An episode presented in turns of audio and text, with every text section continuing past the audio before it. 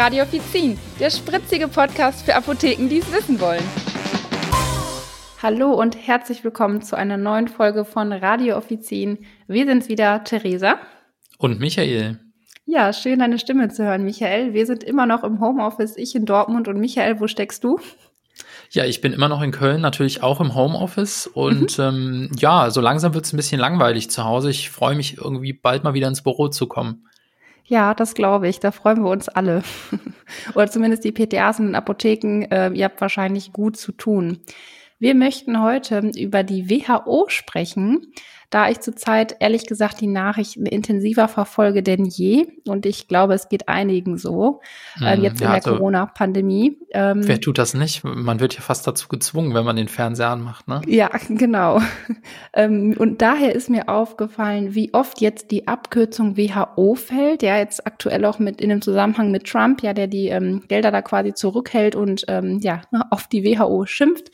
Ähm, habe ich so gedacht, wie oft hören wir generell eigentlich Abkürzungen und wissen wir dann eigentlich, wer dahinter steckt und was das ist. Und deswegen möchte ich mit Michael genau darüber heute sprechen. Wer äh, bildet die WHO? Was tun die eigentlich? Wofür sind sie verantwortlich? Und auch jetzt konkret in der Corona-Pandemie, was macht die WHO da? Und ich denke, damit wir richtig losstarten können mit dem Thema, direkt meine erste Frage ja an die Grundlagen. Was genau bedeutet denn jetzt die Abkürzung WHO und wer steckt dahinter, Michael? Ach, puh, das ist aber eine schwierige Frage. Also ich glaube, viele von euch können das auf jeden Fall beantworten. Also die Übersetzung müsstet ihr gerade noch so hinkriegen, wenn ihr jetzt keine Fachleute dafür seid. Ähm, also WHO bedeutet Weltgesundheitsorganisation und das ist das äh, sind die englischen Wörter für World Health Organization.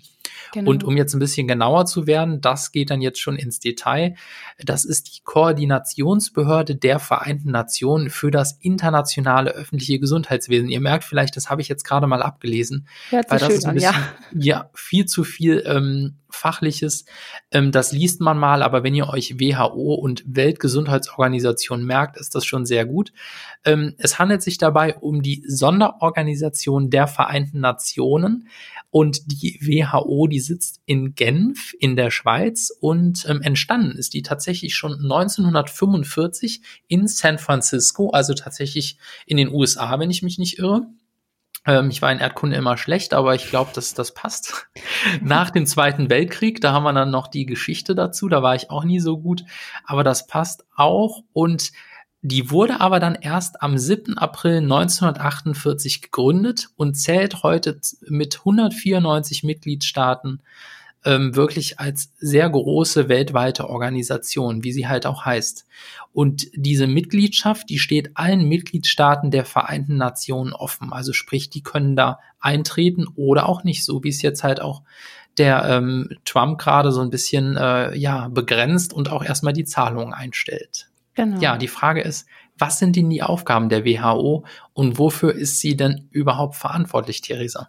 Genau, also die WHO hat wirklich ähm, einige äh, Aufgaben. Ähm, zumal ist es so äh, generell, dass die Verfassung der WHO festlegt, dass quasi ihr Ziel ist, ähm, es zu verwirklichen, dass das Gesundheitsniveau bei allen Menschen quasi da ist. Also dass es bestmöglich erhalten ist und bleibt oder quasi verbessert wird. Also im Endeffekt ähm, quasi, wie man sich denken kann, aus dem Wort Welt, ähm, Gesundheitsorganisation setzt sie sich für die Gesundheit der Welt ein.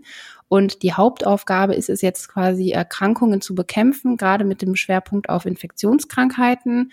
Und natürlich soll auch der generelle allgemeine Gesundheitszustand der Menschen weltweit gefördert werden. Ja, also auch unterstützende Maßnahmen.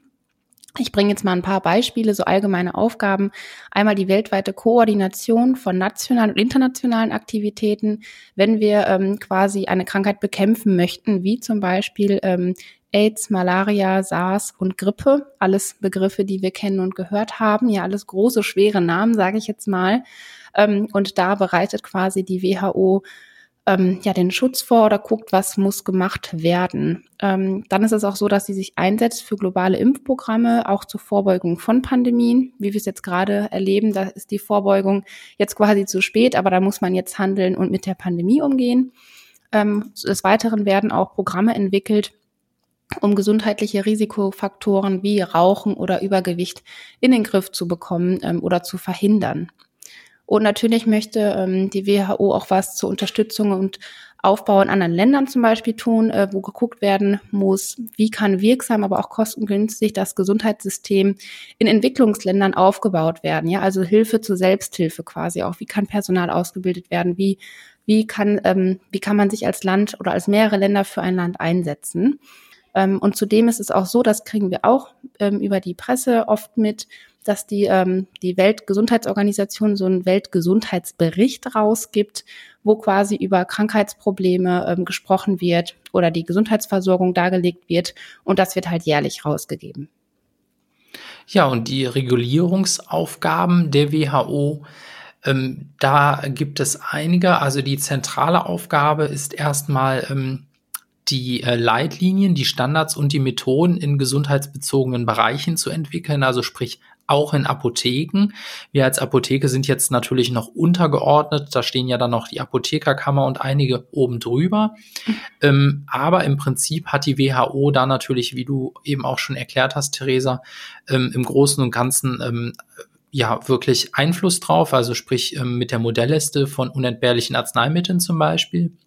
Und um das zu vereinheitlichen und weltweit durchzusetzen, ist die WHO wirklich da. Mhm. Ähm, die Verfassung der WHO, die sieht dafür drei Instrumente vor. Also sprich, die WHO hat wirklich eine Verfassung, so wie Deutschland zum Beispiel auch eine Bundesverfassung hat. Ähm, und zwar sind das einmal die völkerrechtlichen Verträge, dann ist das einmal, sind das einmal die Regelungen unmittelbar gestützt auf die WHO-Verfassung und dann gibt es noch die nicht verbindlichen Empfehlungen.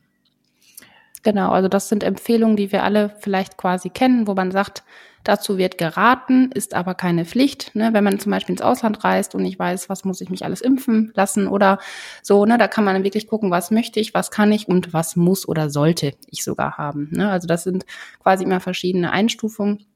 Und dadurch wird aber für uns auch klar, wie nah ähm, da, durch diese Regulierungsaufgaben, die die WHO hat, wie nah uns quasi auch die Äußerungen der WHO unser eigenes Leben aktuell betreffen und wie eng das wieder mit der Regierung zusammenhängt.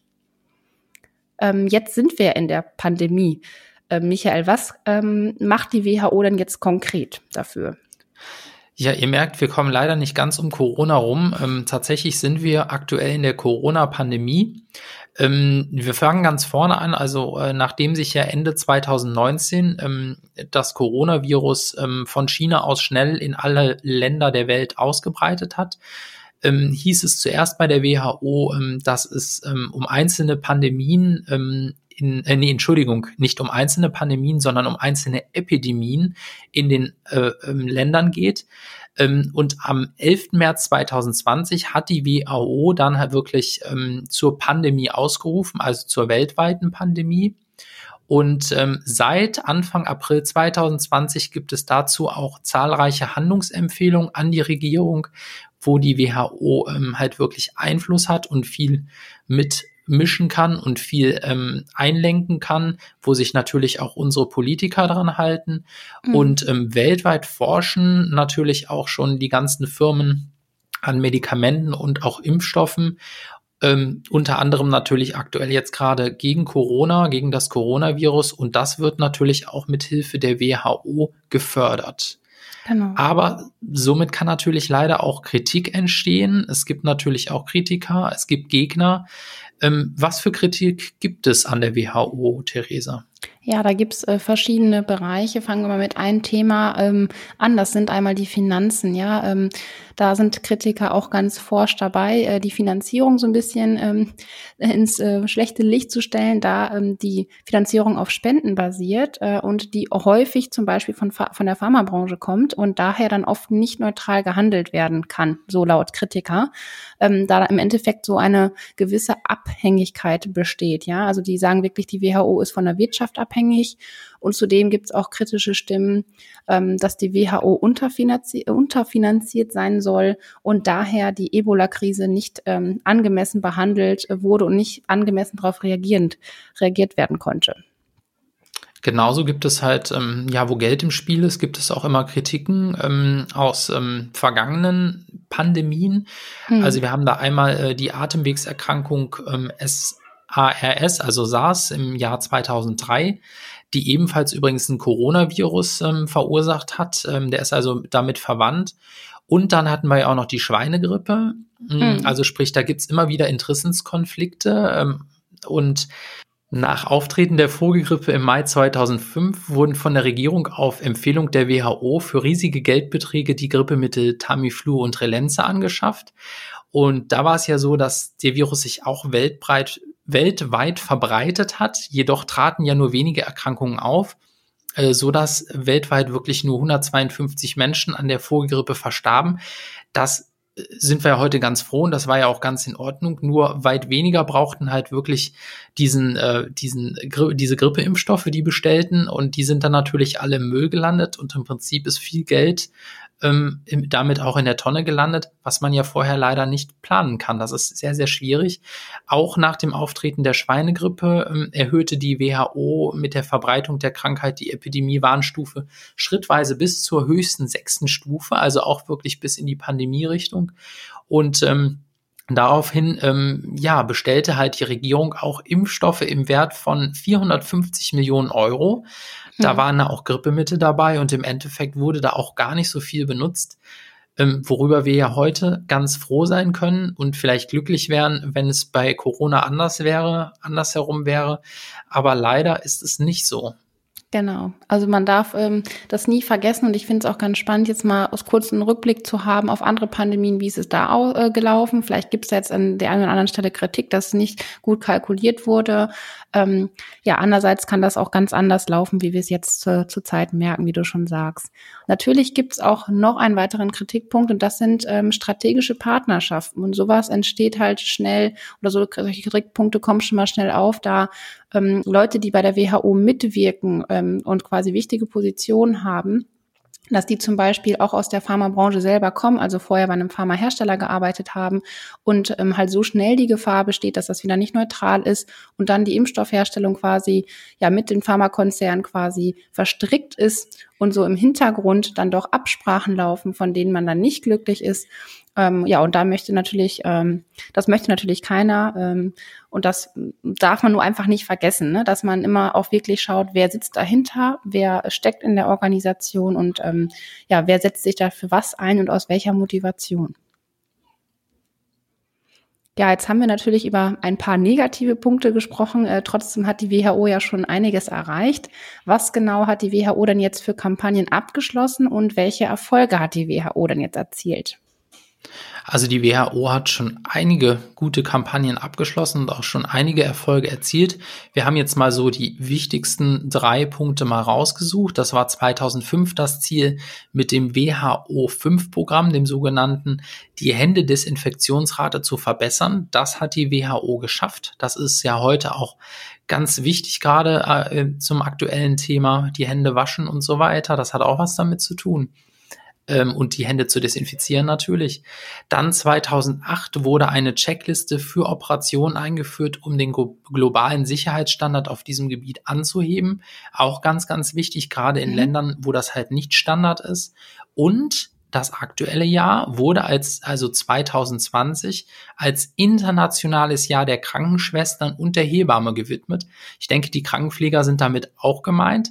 Und das hat jetzt nichts Bestimmt. mit der aktuellen Leistung der Fachkräfte zu tun. Also die leisten gerade zu Corona ganz, ganz viel. Nein, ähm, da sind wir auch sehr stolz drauf und das ist auch super. Vielen Dank dafür.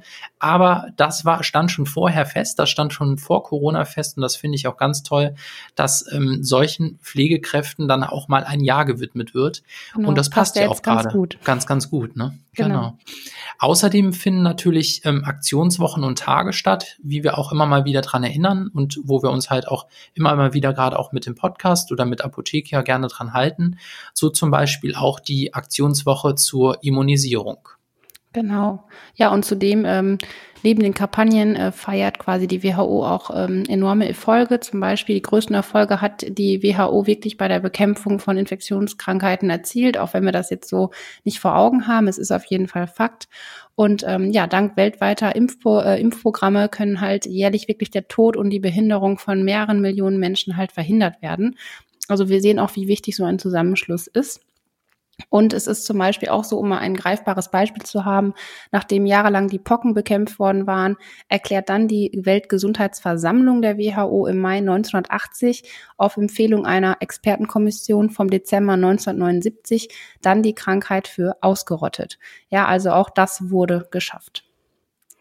Ich denke, äh, zusammenfassend können wir dazu sagen, dass ähm, solche Organisationen wie die WHO wirklich wichtig sind für uns. Äh, wir können gemeinsam viel erreichen und auch herausfinden und viel mehr erforschen, wie es für ein Land alleine möglich ist. Trotzdem sollten wir wirklich auch immer den Antrieb und die Motivation jeder Organisation hinterfragen.